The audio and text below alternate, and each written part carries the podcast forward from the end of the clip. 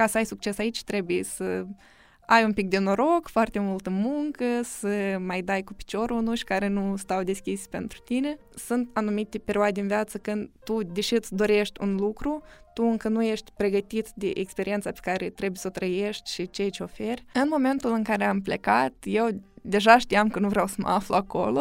Tranziția asta e de la primul job care a fost într-o instituție educațională în care lucram cu copii, cu tinerii, în mare parte cu copii și cumva simțeam impactul meu în educația lor, reușeam să-i văd crescând la un depozit în supermarket.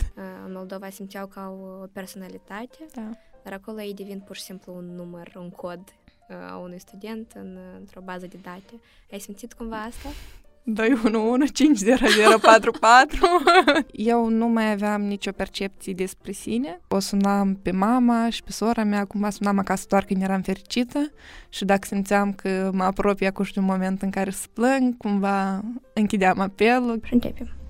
Da? Ești gata? Eșec. Ce este eșecul? Poate fi eșecul de fapt o eliberare de la jugul pe care ți l-au legat cei din jur cu ideea că trebuie să poți? Și ce înseamnă de fapt cuvântul trebuie când în joc e pusă viața ta și starea ta de bine? Salut! Sunt Alina și cu aceste gânduri încep primul episod de Universitatea Diez, podcast pe care îl gândesc de ceva timp pentru că așteptam momentul în care să mă simt suficient de bine cu mine ca să vorbesc despre viața studențească așa cum este ea. Pe scurt, podcastul vine ca parte din rubrica Universitatea Diez, pe care o avem de câțiva ani, unde studenții ne povestesc despre capitolele lor de universitate peste hotare într-un jurnal sincer. Vom începe incursiunea în studenție cu Andreea Golovatenko, sau cum îi zic eu, Andreica, colega mea de bancă de la liceu, cu care stăteam la povești în timpul orilor de română, uh, cu care ne povesteam visuri și planificam uh, toată perioada ce urmează după absolvirea. Acum uh, vreau să stăm iar la povești și să vorbim despre ce nu se prea vorbește. Mersi, Andreea, că ai acceptat să vii aici și uh, să povestești despre călătoria ta universitară, care de fapt încă continuă. Salut, Alina! Mersi că m-ai invitat. Am venit cu mare drag pentru că și eu consider necesar să oferim experiența asta de plină și imaginea completă ce înseamnă să fii student, nu doar părțile frumoase. În liceu, cam uh, toate discuțiile între noi se rezumau la întrebarea ce vreau să fac după ce absolvesc. Uh, Țin minte că îmi schimbam opțiunile peste noapte, aveam în cap noi idei de programe de studii, noi facultăți, noi universități sau chiar țări unde vreau să studiez și cumva simțeam o presiune pentru că știam că decizia pe care o iau trebuie să fie super asumată, there is no way back, trebuie să uh, fiu foarte conștientă de ce aleg și cumva în creierul meu nu era loc de eșec, nu era loc de nu pot spune eșec, dar cumva o alegere pe care nu o simt până la capăt. Adică eu voiam ca totul să fie perfect pentru că așa trebuie. Povestește-ne despre ideile pe care le aveai tu atunci când decideai la ce universitate să te înscrii. Unde te imaginai? La sfârșit de clasa 11 am descoperit o universitate în țările de jos, Academia de Arte din Haga și aceea a devenit universitatea mea de vis, adică așa cum vedem în seriale oamenii care tind să ajungă la o anumită universitate, așa era pentru mine Academia de Arte din Haga. Și pe tot parcursul clasei a 12 cumva lucram la procesul de înscriere și la portofoliu pentru că mă vizualizam deja cum din toamnă urma să-mi fac studiile acolo, ceea ce nu a fost așa, dar cumva eram cu ideea că merg în țările de jos și merg într-un domeniu creativ. Dar până la domeniul ăsta creativ, eu sigur că mai erau și alte opțiuni. Care erau acelea? Pentru că erau diferite de ce ai ales până la urmă. Da, pentru că prima mea experiență de lucru a fost într-o instituție educațională și voluntariatul tot l-am făcut în aceeași instituție. Consideram ideea de a învăța pedagogie sau psihopedagogie pentru că mi se pare necesar să avem profesori dedicați și știu cu siguranță că aș fi putut și încă aș putea să fac asta bine și educația mi se pare foarte importantă, de asta consideram și ideea de a învăța ceva în domeniul educației. Tu ai decis să înveți în țările de jos, ai fost acolo un an și te-ai întors. Asta așa de pe scurt despre ceea ce urmează să discutăm, despre povestea ta. Dacă să alegi dintre trend, dorința de a studia peste hotare și studiile de calitate, care a fost motivația ta principală de a pleca peste hotare în țările de jos? cum am spus, motivația de a pleca a fost pentru că mi se părea o parte firească a lucrurilor să plec pentru treapta universitară. Am ales țările de jos pentru că fratele meu deja își făcea studiile acolo și cumva era o alegere destul de combinabilă și știam cumva că decât ce se întâmplă acolo și eram oarecum pregătită, știam că o să am și susținerea. Dar dintre dorința asta de trai independent și studii de calitate, am vrut să văd cum este trai independent și mă bucur că am avut experiența asta.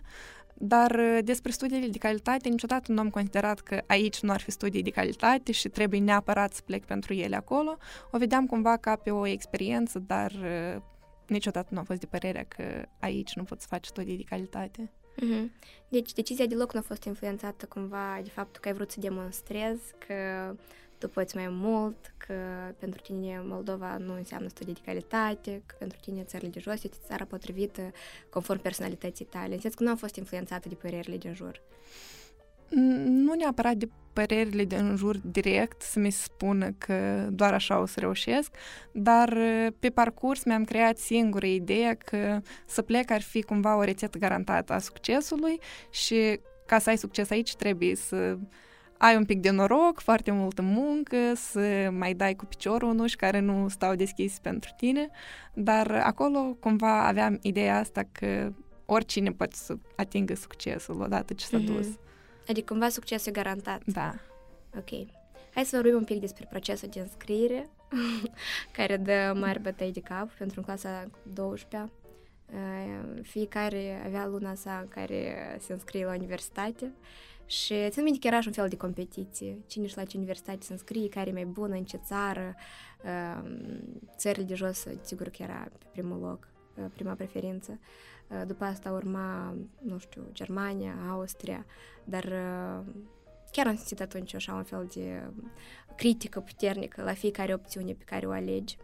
Și asta mi se pare foarte ridicol, pentru că, fără ca să vrei, părerile astea din exterior te influențează, deși este vorba de viitorul tău și de viața ta, cumva oricum oamenii din jur um, influențează decizia pe care o iei și ajunge într-un loc pe care înțelegi că l-ai ales doar din cauza părerilor din jur, nu din cauza că tu ai vrut să alegi. Um, deci să revenim la procesul de înscriere. Povestește despre numărul de universități la care te-ai înscris, dacă ai apelat la vreo agenție, dacă este util, de fapt, să apelezi la vreo agenție de înscriere la universitate și ce alte opțiuni mai ai avut. Să le iau pe rând, la o agenție nu am apelat pentru că nu am considerat necesar. Uh, poate are sens pentru persoanele care vor să aplice în mai multe țări, care încă nu știu unde vor să meargă sau care aplică la mai multe universități care au un proces mai complex. Dar în cazul meu, eu știam țara unde mă duc, știam universitatea, știam întreg procesul și nu prevedeam unde ar fi putut să mă ajute o agenție. Am aplicat uh, inițial la o singură universitate pentru că era singura universitate la care aș fi vrut să merg. Cea din Haga, da? Cea din Haga, da și spuneam că fie merg acolo, fie nu mai plec peste hotare, ceea ce s-a adeverit a fi o minciună, dar ajungem și la asta. Uh-huh. Și cumva am dedicat tot anul pentru procesul de înscriere acolo, fiindcă aplicând într-un domeniu artistic se cerea să am un portofoliu pentru care trebuia să lucrez destul de mult și fiecare lucrare era o lucrare în care eu voiam să-mi pun sufletul ca să fie extrem de reprezentativ tot ceea ce urma să arăt. Și având trei deadline-uri, probabil, eu la primul deadline spuneam că o să mă înscriu la următorul și tot așa până am ajuns la ultimul și în ultima noapte mi-am transmis portofoliul și toate documentele necesare, uh-huh. ca ulterior să aștept răspunsul pentru că era în două faze uh, acceptarea la universitate acolo. Era întâi uh, portofoliul, în baza căruia se lua decizia dacă să fie invitat sau nu la interviu, iar după interviu deja se lua decizia finală. Eu la interviu nu am ajuns, pentru că în una din zile am primit un răspuns de la universitatea mea de vis, care m-a felicitat care m-a felicitat pentru potențialul pe care îl am și Sigur. m-au rugat mult să revin în următorul an, dar au considerat că nu sunt pregătită la acel moment și cumva acum uitându-mă în urmă, cred că aveau dreptate. Aveau dreptate că nu erai suficient de pregătită? sau? Da, pentru că ei mi-au sugerat să fac un an pregătitor, ceea ce pentru mine la acel moment era de neconceput. În primul rând pentru că financiar nu ai aceeași susținere de la statul olandez, spunem așa, pentru un an pregătitor, dar și pentru că așa cum suntem obișnuiți majoritatea dintre noi aici, imediat după liceu ne începem licența și nu luăm pauza asta să ne pregătim de tranziție de la o etapă la alta, dar cel puțin în domeniul în care merg, în domeniul creativ, mi se pare foarte important să faci lucrurile când ești gata și ai cumva pregătirea asta necesară, pentru că uh, de cele mai multe ori când aud experiențe ale persoanelor care nu au fost acceptați deodată la universitatea unde au vrut, la specialitatea pe care și-au dorit-o, sunt din domenii artistice, la regie, la actorie, design, arhitectură, pentru că sunt de acord că sunt anumite perioade în viață când tu, deși îți dorești un lucru, tu încă nu ești pregătit de experiența pe care trebuie să o trăiești și ceea ce oferi. Și cumva anul ăsta pregătitor, eu practic l-am făcut ca prima experiență de un an la o altă specialitate. De asta, cumva, acum, învățând din nou um, o profesie creativă, mă simt mai pregătită decât aș fost poate imediat după liceu. Ok, deci anul în țările de jos a fost ca un fel de gap year în care tu te-ai pregătit pentru universitate. Dacă să o luăm așa practic, nu în teorie. Oarecum, pentru că sunt după liceu opțiunile fie te duci imediat la universitate, ceea ce eu am făcut, fie ți un an să te regăsești, dar pentru mine acest an a fost și de regăsire, fie pleci într-o experiență peste hotare să explorezi lumea, ceea ce eu cumva tot am făcut, așa că eu da. într-un an am comasat toate opțiunile de ce poți face după liceu și... Da. Hai acum ca să fie mai clar uh, pentru toată discuția ulterioară, tu ai învățat în țările de jos, ce? Am învățat design industrial Așa. pentru că în momentul în care am aflat că am fost respinsă de universitatea unde planificam să-mi fac studiile, acela a fost primul moment în care eu am considerat să rămân acasă și mă bucur că nu am făcut-o atunci pentru că imediat după ce am fost respinsă, mă gândeam să învăț comunicare sau să învăț pedagogie sau să mă detașez cumva de domeniul creativ, cumva pentru că mi-am pus eticheta asta ca o sentință că nu-i pentru mine. Uh-huh. Dar totuși am plecat și am căutat o profesie cât mai apropiată de ceea ce voiam eu să învăț, dar nu era ceea ce voiam eu nici pe departe și ajungând să învăț design industrial, am aflat de la colegii mei că ei tot voiau să învețe arhitectură, dar nu au găsit niciun program sau voiau să învețe o altă profesie și au ajuns acolo doar pentru că era ceva cât de cât aproape de ceea ce își doreau, dar pentru foarte mulți nu era prima alegere și așa a fost și în cazul meu, pentru că în Europa, în cazul arhitecturii, foarte multe țări predau doar în limba lor și mm-hmm. nu au cumva programele astea în engleză unde să poți să mergi să studiezi. Mm-hmm. Ok. Uh, vorbim despre asta mai târziu. Hai să vorbim acum despre prima interacțiune cu țările de jos. Mm-hmm. Uh, care au fost lucrurile care ți-au dat cele mai mari bătăi de cap în primele zile? Uh, și cum ai găsit chirie? Iată, acum că mă întreb de chirie, primele bătăi de cap au venit mult înainte de mm-hmm. plecare. Uh, procesul în cazul meu a fost destul de diferit și practic invers de felul în care funcționează la majoritatea, pentru că la mine primul pas din plecare a fost să cumpăr biletul de avion, fiindcă mm-hmm. într-o zi m-am spus, hai să luăm biletul de avion. Și în cel mai mm-hmm. rău caz, spunem așa, ajungea să fie o vacanță, care mm-hmm. s-a prelungit pentru un an întreg. Deci tu ai început să cauți când ai ajuns pe loc, da? Nu, nu, nu, nu. Mm-hmm. Dar știam până când trebuie să o găsesc, pentru că deja aveam biletul. Mm-hmm. După care am găsit chirie, ceea ce a fost un proces foarte complicat.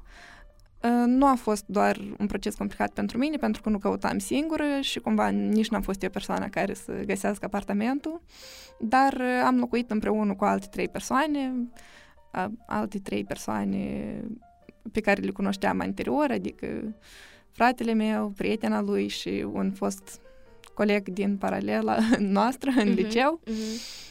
Așa că am avut măcar norocul ăsta de a nu fi singură în tot procesul ăsta de căutare.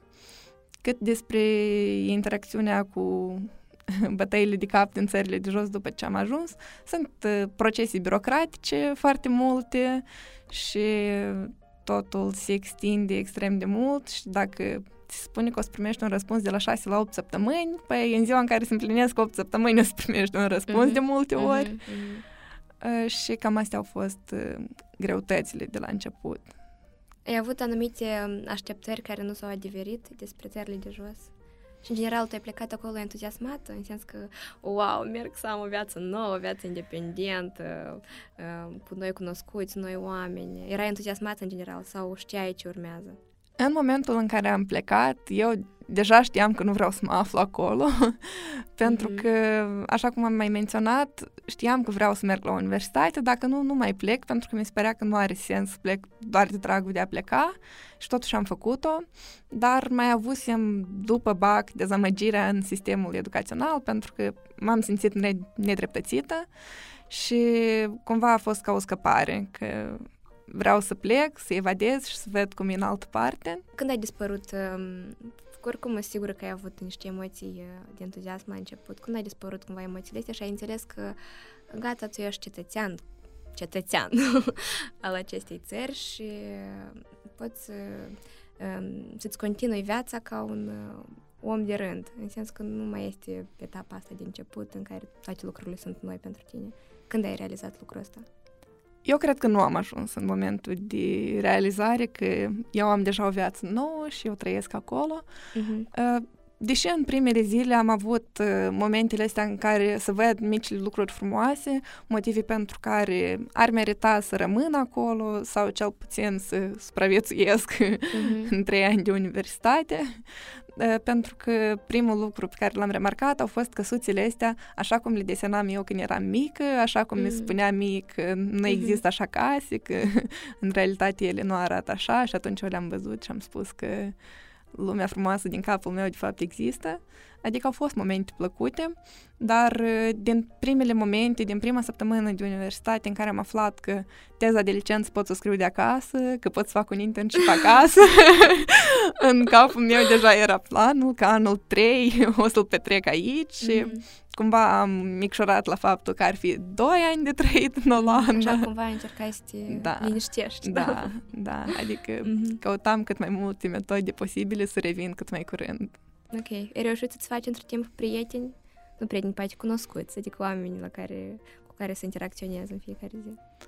Oameni cu care să interacționez în fiecare zi au fost pentru că aveam colegi, adică în primul semestru eram 60 și inevitabil aveai persoane cu care să interacționezi, uh, doar că, deși nu vreau să etichetez toți oamenii din vestul și nordul Europei ca fiind mm-hmm. reci, ceea ce mi se părea un mit până când nu am ajuns acolo, mi se pare că oamenii fie nu au aceeași profunzime ca și oamenii de aici, fie nu se deschid la fel de mult, mm-hmm. dar pentru mine sunt foarte importante conexiunile umane și să simt empatia asta de la persoana pe care o am în față.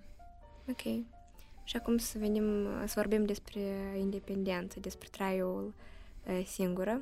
Deși l-ai avut pe fratele tău alături, oricum mm-hmm. a fost o ruptură de casă. Uh, cum te-ai simțit în calitate de persoană independentă când ai realizat că tu trebuie să ai grijă de tine?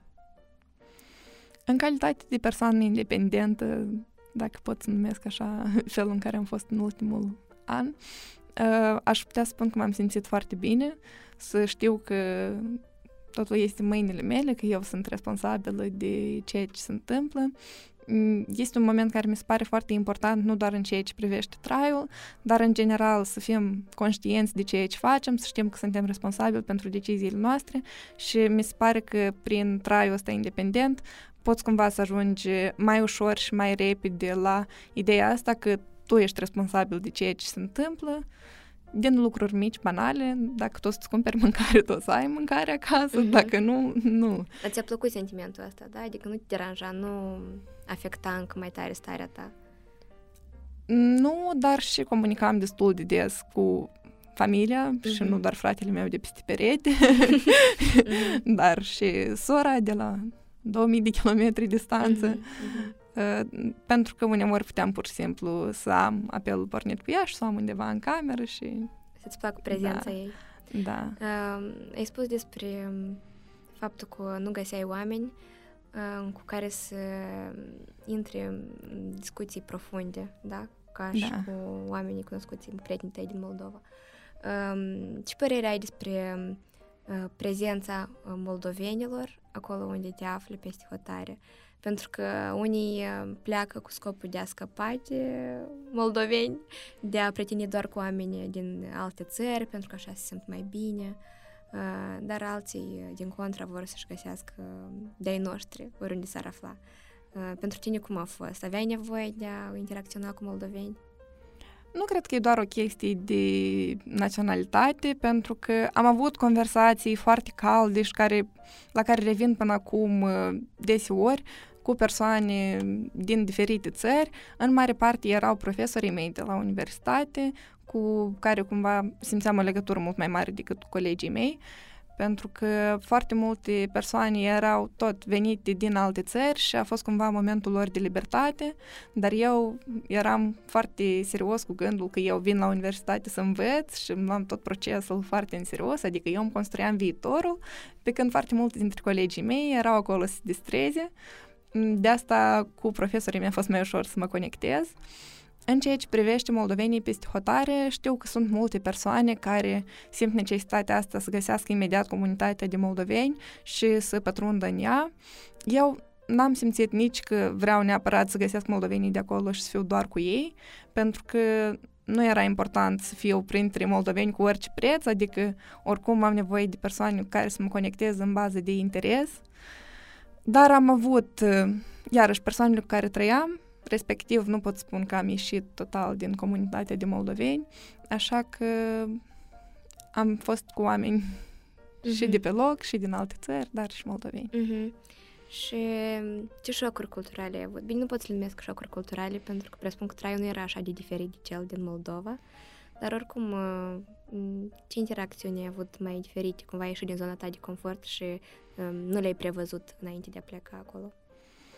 Mm, cum am spus, chestia asta că se spune că oamenii sunt foarte regi, eu mereu eram convinsă că acesta este un mit și că suntem este toți oameni, tipic, da. da. Uh-huh. Dar, de fapt, este cumva factorul ăsta că noi suntem mai emotivi, mai, mai empatici, cu sângele ăsta mai cald. Uh-huh.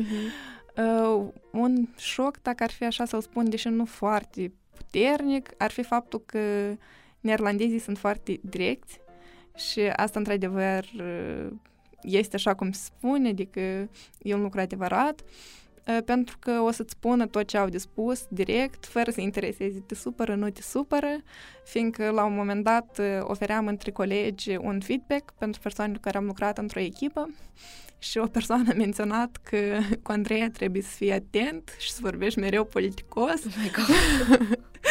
Ceea ce mie mi se pare firesc pentru orice persoană, de fapt, să vorbești politicos. Da, nu e ca și cum ceva ciudat. Uh, da, dar cumva mi-au simțit partea asta mai emotivă. Ai spus că tu cum ai ajuns acolo, ai înțeles că nu e locul tău potrivit pentru studii, dar și pentru trai. Um, care au fost semnele care ți-au dat asta de înțeles? O interacțiunea cu universitatea, cu colegii, cu studiile sau uh, deodată cum ai ajuns să înțeles că nu e pentru tine? Mm, n-am vrut să iau o decizie categorică, deodată spun că nu e pentru mine. Un factor foarte important uh, în decizia mea de a mă întoarce și de a considera că nu sunt la loc potrivit a fost după ce am început să lucrez deja acolo. Lucram într-un supermarket și cumva tranziția asta de la primul job care a fost într-o instituție educațională în care lucram cu copii, cu tinerii, în mare parte cu copii și cumva simțeam impactul meu în educația lor, reușeam să-i văd crescând la un depozit în supermarket. A fost uh, o trecere foarte bruscă și nu mă simțeam bine, nu mă simțeam respectată la locul de muncă, nu simțeam că am vreo utilitate pe lumea asta. Dar era inevitabil, da, să iei jobul? Să am un job, da, da, era necesar. Mm, și nu cred că este un lucru rău să ai un astfel de job, dar atunci când știi de ce îl ai și știi că merită acest sacrificiu, doar că în cazul meu eu nu eram foarte încântată de ceea ce învăț la universitate, nu eram foarte fericită cu restul vieții mele acolo și cumva simțeam că sacrific starea mea de bine pentru nimic. Fiindcă dacă mi-ar fi plăcut ce învăț, mi-ar fi plăcut să trăiesc acolo, cred că practic deloc n-ar fi contat jobul pe care l-am. Dar în cazul în care sacrificiile astea erau practic în vânt, ă, asta era o presiune mult mai mare și Uh-huh. Cumva simțeam de parcă am devenit propriul meu agresor uh-huh. și făceam lucrurile astea fără să înțeleg de ce. Dar știi cum mulți studenți spun că e un decalaj foarte mare dintre ce erau și ce au ajuns, pentru că uh, în Moldova simțeau că au o personalitate, da. dar acolo ei devin pur și simplu un număr, un cod uh, a unui student în, într-o bază de date. Ai simțit cumva asta? 211 5044 Asta e tu, da? Nimic da. Ai simțit cumva diferența asta, da? Că nu aveai comunitatea pe care o ai aici. Tu erai foarte activ în Moldova și voluntariat. Exact, și aici eram... Și, uh, ce lipsit asta, da? Da, aici eram extrem de activă și știam că am o importanță în ceea ce fac sau cel puțin așa consideram, dar faptul că eram implicat în activități de voluntariat, în diferite cercuri de creații, la evenimente și peste tot unde era posibil să fie implicat, acolo eram. Și am trecut la un regim de universitate, lucru, universitate, lucru și poate că sunt activități pe care aș putut să le fac acolo, doar că eram atât de epuizat în interior încât cumva nu mai simțeam că am unde să găsesc. La un moment dat, oricum am ajuns să am și o altă activitate pe lângă uh, lucru și universitate, începusem să fac dansuri. Serios? Da. uh, în exclusivitate. am făcut baciata. Mm, și a fost foarte important pentru că dansurile este latino tot vin dintr-un mediu a oamenilor destul de calzi mm. și a fost conexiunea asta umană fără neapărat să vorbești cu oamenii, cumva doar impulsul ăsta din mână, să spunem, mm-hmm. dar simțeai că ai oameni aproape și era un lucru foarte important pentru mine să știu că o dată pe săptămână eu sunt într-o comunitate prietenoasă în care pot să mă simt bine și chiar dacă restul săptămânii nu a mers cum trebuie, o să fie măcar acea oră pe săptămână în care o să mă întrebi cineva cum mă simt și chiar o să-i pese, nu o să mă întrebi mm-hmm. pur și simplu Ce alte lucruri așa. te salvau cumva din starea asta, pe lângă dansuri? Cum arătau zilele roz ale tale? Pentru că sunt sigură că ai avut momente frumoase pe care, de care ți-i dor acum în Moldova. Da, Haga este pe malul mării, așa că conexiunea asta cu apa o am încă de mică pentru că am crescut pe malul Dunării și cumva acum să am marea lângă mine a fost uh, elementul ăsta în care eu puteam să mă conectez cu mine uh, pentru că de fiecare dată mi se pare foarte liniștitoare apa, orice apă de fapt, pentru că mm-hmm întorcându-mă aici, lacul de la Valea Morilor deci, a început să aibă ah, impact. Mm-hmm. Da. Dar uh, revenind la momentele roz, pentru că țările de jos uh, sunt totuși regatul țărilor de jos, foarte multe clădiri care s-au păstrat uh, sunt foarte frumoase și au grădini care sunt publice, adică au accesul ăsta pentru public și îmi plăcea să, să mă plimb prin ele, să desenez și am simțit bine momentul ăsta de conexiune cu mine. Pentru că aveam foarte mult timp să vorbesc cu mine și sunt câteva locuri care mi-au rămas dragi. Momentele astea în care vorbeai singur cu tine, vai, te simțeai, um, crezi că ți-au dăunat sau um, îți făcea mai bine? Pentru că uneori când intri în monologurile astea cu tine, te bagi în locuri, locuri în care nu trebuie să intre. În sens că gândurile sing- proprie singure uh-huh. poate să-ți facă rău. Uh, cum crezi? Nici perspectivele luai? Ambele. Am avut practica și dăunătoare și productivă, eficientă și benefică, cumva. La început era cu siguranță dăunător, uh, pentru că eu analizam poeziile pe care le citeam atunci, în care mă regăseam atât de mult, pe care acum pot să le apreciez ca și lucrare artistică, dar cu siguranță nu reflectă starea mea. Dar atunci eu simțeam că ceea ce citesc, aveam un volum de poezii de Mircea Cărtărescu, mm-hmm. nu striga ajutor, mm-hmm. Mm-hmm. Și eu simțeam cum trăiesc fiecare vers de acolo și acum, uitându-mă în urmă la ceea ce citeam și unde mă regăseam, asta era o stare foarte tristă. Uh-huh. Um, ai avut nevoie de terapeut, ai apelat la psiholog ca să vorbești despre asta? Adică pentru tine era clar răspunsul că tu trebuie să te întorci sau tu aveai nevoie cu cineva să vorbești ca să dezbați subiectul ăsta, să vezi avantajele, dezavantajele? Um, sau te-ai ascultat doar pe tine? Nu era deodată clar. Um, la un moment dat uh, am cunoscut o persoană în dialog cu care am înțeles că eu m-am pierdut pe mine Și ăsta a fost primul semn că lucrurile merg mai rău decât credeam eu, pentru că eu înțelegeam că eu nu mai sunt la fel de entuziastă cum eram, așa cum mă știa toată lumea, foarte energică și mereu plină de viață. Dar uh, mi se părea că asta e o parte firească prin care nu treceam doar eu, dar treceau și alți studenți. Da, și... Asta e un lucru care am să-l spun, că uh, toți îți spun la început că, iată, primele luni o să fie grele, da. punct. Tu după asta da. treci o să fie bine și de asta nu trebuie tare să te stresezi. Dar cum faci diferența între uh, perioada de adaptare și, într-adevăr, locul ăsta nu-i potrivit pentru tine? Cum știi care e răspunsul? Pentru mine cel mai mare semn a fost faptul că eu nu mai aveam nicio percepție despre sine. Dacă mă întreba cineva în uh, vacanța de iarnă, în care prima dată am revenit acasă, cine sunt eu, nu aș fi avut nicio idee cum să răspund și cumva pierderea asta de sine pentru mine a fost cel mai grav lucru care putea să se întâmple. Aceea a fost și perioada în care eu am început să ascult foarte multă muzică, pentru că până atunci uh, lumea se uita la mine ca un personaj foarte straniu care mereu merge fără căști pe stradă uh-huh. și practic niciodată nu mă vedeai ascultând ceva, dar uh, atunci am început și podcasturi să ascult foarte mult.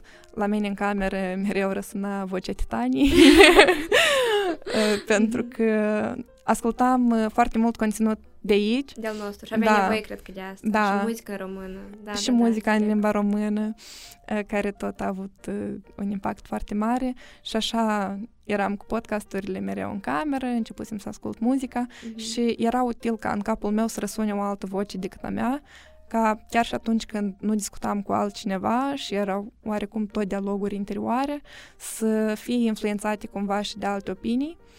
Și asta m-a ajutat foarte mult să ascult persoane care cumva trezeau în mine scânteia asta care era foarte aproape de a stinge complet. Uh-huh dar uh, de fiecare dată când ascultam un podcast, o idee, uh, simțeam că este un scop pe care l-am și că încă mai sunt lucruri pe care vreau să le fac și că merită să merg mai departe pentru ele. Știi că studenția e foarte romantizată pe social media și mm-hmm. tot arată foarte bine în Insta Stories. Uh, ce ai făcut cu social media? Ai activat, dezactivat? Uh, când vedeai tot conținutul ăsta de viață roz a colegilor noștri, a tuturor care de fapt merg la universitate, uh, simțeai cumva o frustrare că la tine nu e așa ca la ei? Eu niciodată nu am fost foarte activă pe rețele de socializare, nici până la a pleca, nici fiind acolo și nici după ce am revenit, așa că asta nu a fost o influență foarte mare pentru mine. Uh, Mm, cel mai frustrant erau experiențele studenților care știam că nu au necesitate să aibă și un job pe lângă studii și cumva mi se părea firesc că, da, tu îți permiți să-ți fii bine pentru că tu mai ai timp să ai grijă și de tine. Uh-huh. Dar în cazul meu eu simțeam epuizarea asta totală și cumva mi se părea că mă aflu în cea mai rea situație din cele în care se află, nu știu, orice alt student de peste hotare. Și ca să recapitulăm acum, mm-hmm. ce a dus la decizia asta de a te întoarce studiile care nu-ți plăceau, da? Cumva da. Nu a fost deloc ceea ce ai vrut tu să studiezi. Mm-hmm. Uh, jobul. Da. Și încă. Faptul că am conștientizat că m-am pierdut pe mine. Așa. Dar un alt factor foarte mare era faptul că eu nu voiam doar să plec din țările de jos, eu voiam foarte mult să mă întorc acasă în Moldova. După studii? Sau, uh, în general, Inițial planificam după studii, mm-hmm. după care am înțeles că nu trebuie să mă chinui trei ani ca să mă întorc, că pot și după primul an să revin. Dar era anume ideea că voiam să mă întorc aici, pentru că urmăream industriile creative care, pe care le vedeam că sunt în creștere și simțeam că ăsta e cel mai bun moment în care pot să mă aflu aici, fiindcă, da, să activezi într-o țară în care industria deja cumva e destul de bine stabilită și este un model pentru alte țări, mai ales din perspectiva asta de design. Țările de jos ar fi fost, de fapt, un loc foarte potrivit de dezvoltare, dar eu simțeam că vreau mult mai mult să fiu la bazele industriei creative de aici, să cresc odată cu ea, pentru că mi se pare un lucru magnific să poți să crești odată cu industria și cumva să vezi toată situația asta de cum au fost lucrurile de la început și vedeam foarte multe oportunități aici și odată ce am revenit mi s-a confirmat că am avut dreptate pentru că fiecare lucru care se întâmplă de când m-am întors este cel puțin la fel de bun cum l-am prevăzut, dar de foarte multe ori rămân surprinsă de oportunități pe care nu le-am văzut și cumva adaugă la starea asta de bine că da, am făcut ce trebuie revenind. Așa, și toate lucrurile astea frumoase de care, despre Da. care spui acum. Uh, Mm. Când ai gândit uh, strategia asta de a te întoarce, cum ai mm, gândit-o? Mhm. Și dacă știai uh, de acolo că tu uh, vei reveni și te vei implica în uh, domeniul ăsta? Mm, inițial, eu uh, mă gândeam ce aș putea să învăț, indiferent unde în altă parte, și analizam opțiunile de ce aș putea să fac ca o conexiune între domeniile în care, față de care aveam interes, care sunt iarăși partea asta creativă și educația și cumva făceam uh, conexiuni în cap de unde ar putea ele să intersecteze și așa cum îmi place mie să gândesc, făcând cercuri în cameră, am avut la un moment dat uh, revelația asta că aș putea să ilustrez cărți pentru copii. Și fiindcă era perioada în care se anunța Festivalul Industriilor Creative de aici, uh, deși știam că nu pot să ajung, analizam ce workshop-uri se desfășoară și așa am descoperit uh, o ilustratoare de aici și analizând activitatea am văzut că mai face și animație și cumva căutând prin cuvinte cheie, animații în Moldova, să văd ce cursuri sunt, ce opțiuni de învățare am, am descoperit uh, un document a cărui nume nu-l cunosc acum, dar știu sigur că descoperisem introducerea noilor uh, specialități, studii. profesii în uh, nomenclatorul profesiilor și așa am aflat că s-ar putea să se deschidă noi specialități aici la noi. Mhm. Ele încă nu erau uh, anunțate oficial, ce specialitate și în ce universitate se va învăța, așa că eu începusem să trimit e mail pentru că văzusem uh, care universitate și ce program a înaintat și atunci văzusem că Academia de Arte a înaintat programul de animații și le-am scris un e-mail uh, ca să-i întreb dacă o să deschidă specialitatea din următorul an sau peste un Mhm. an, pentru că mi se părea foarte brusc că asta se întâmpla primăvara și nu știam dacă până în vară o să reușească să anunțe o specialitate nouă pe care să o înceapă din toamnă și cumva consideram și ideea asta de a lua pauză un an doar de dragul de a învăța animație aici Mhm. și am fost foarte bucuroasă când am văzut anunțul că se începe din următorul an și că nu trebuie să mai iau pauza asta de încă un an. Așa că asta a fost felul în care am ajuns student la animație la Universitatea Pedagogică Ion Creangă, în cadrul Facultății de Arte Plastice și Design. Da, bun venit la Ion Creang. Mersi mult, dar știam sigur că dacă nu se începe o nouă specialitate, oricum am și alte oportunități educaționale, pentru că recent am uh, absolvit uh, un curs de scenaristică Mhm. la Spune despre CAMA, Chișinău Academy of Media Arts, uh, care iarăși a fost uh, un moment în care am spus că da, merită să mă întorc, pentru că ei aveau chestia asta de a scrie sub uh, postări crește-ți talentul aici acasă. Mhm. Și asta Ia să era- stai de acolo.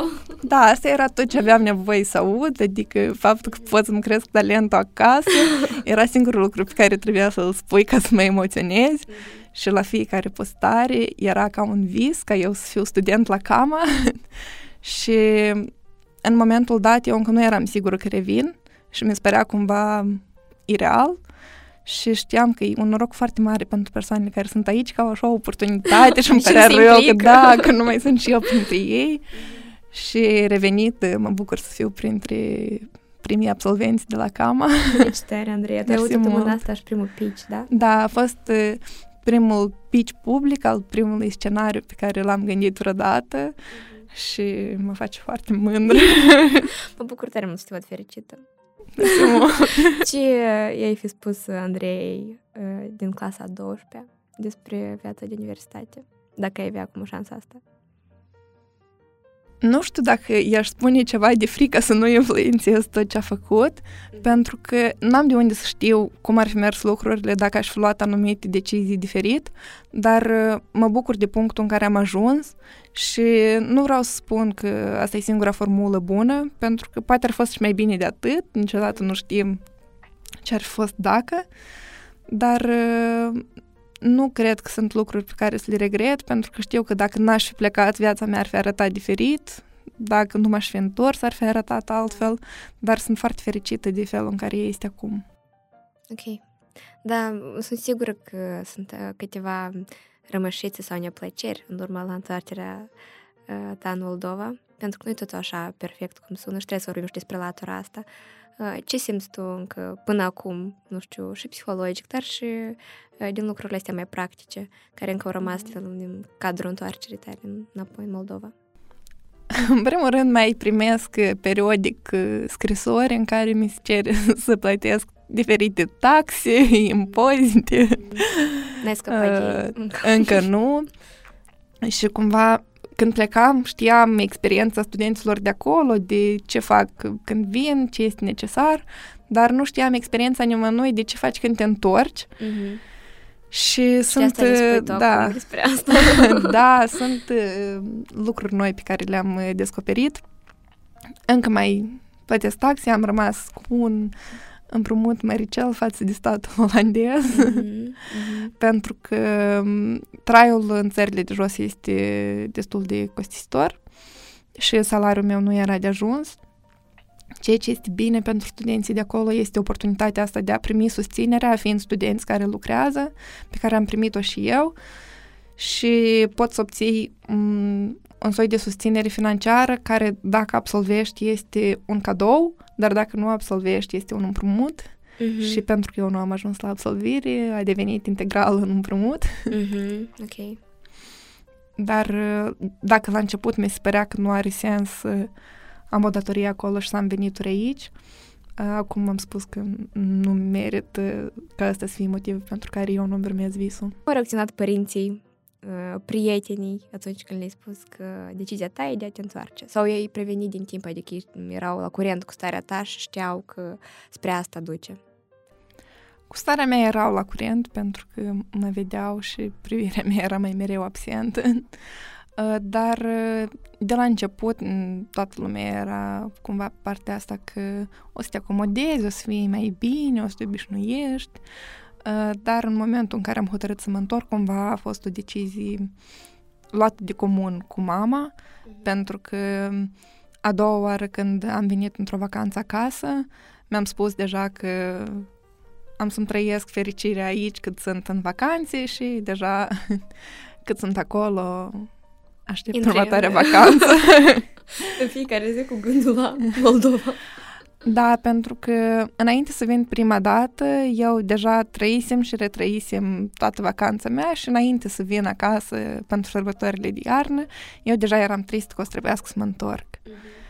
Și cumva a doua oară am spus că nu mai fac același lucru, cât sunt aici, trăiesc în prezent, trăiesc momentul și așa a fost uh, pentru câteva zile cât am fost aici, până când trebuie din nou să adun lucrurile în valiză pentru că urma să plec.